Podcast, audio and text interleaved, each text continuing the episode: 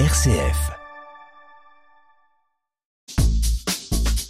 Petite histoire d'Anjou, Elisabeth Véry. Bonjour Elisabeth. Bonjour. Alors aujourd'hui, je ne sais pas comment vous saluer puisque on va parler de salut aujourd'hui, différentes manières de saluer. Eh bien, autrefois, je veux dire au XIXe siècle et également d'ailleurs dans les siècles précédents, c'était beaucoup plus formel. Aujourd'hui, euh, salut, coucou, hello, euh, enfin, les manières de saluer sont nombreuses. Autrefois, les manuels des bons usages décrivaient les différentes manières de saluer. Par exemple, une jeune femme qui salue une femme âgée doit s'incliner assez profondément et nuancer son abord d'un air de déférence. Un jeune homme ou un homme encore jeune ne salueront pas un vieillard comme un camarade. De même, on ne se découvre pas pour un supérieur de la même façon que pour un collègue.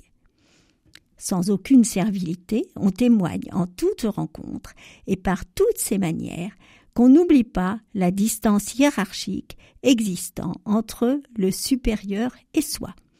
Rester à sa place, disent ces manuels, est la meilleure des dignités. Donc voilà, ça fait déjà un certain nombre de, manières que vous venez nous partager. Est-ce qu'il y en a d'autres?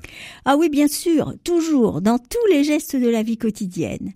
Un homme bien élevé, par exemple, venant à rencontrer dans un escalier une femme connue ou inconnue, s'efface le long de la muraille pour la laisser passer, et se découvre en même temps.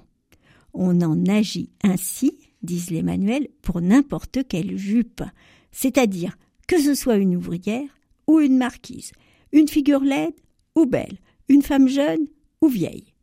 De même, lorsqu'un homme croise dans la campagne une ou plusieurs femmes inconnues non accompagnées, il doit les saluer, mais sans fixer les yeux sur elles, car ce salut signifie dans votre solitude, ne craignez rien de moi, je vous protégerai, je vous défendrai.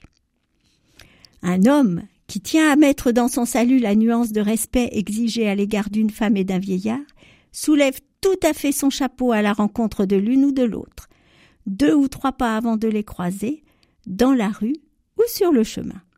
Si le vieillard ou la femme fait mine de s'arrêter, le gentleman incline légèrement le buste, tenant son chapeau à la hauteur de son front, un peu en avant et de côté, la tête entièrement nue, jusqu'à ce que la femme ou le vieillard lui dise Mais couvrez-vous donc, monsieur, je vous en prie. Eh bien écoutez, moi je vous salue bien bas. En tout cas, merci Elisabeth Véry pour cette chronique et à la semaine prochaine. RCF Anjou, Petite histoire d'Anjou.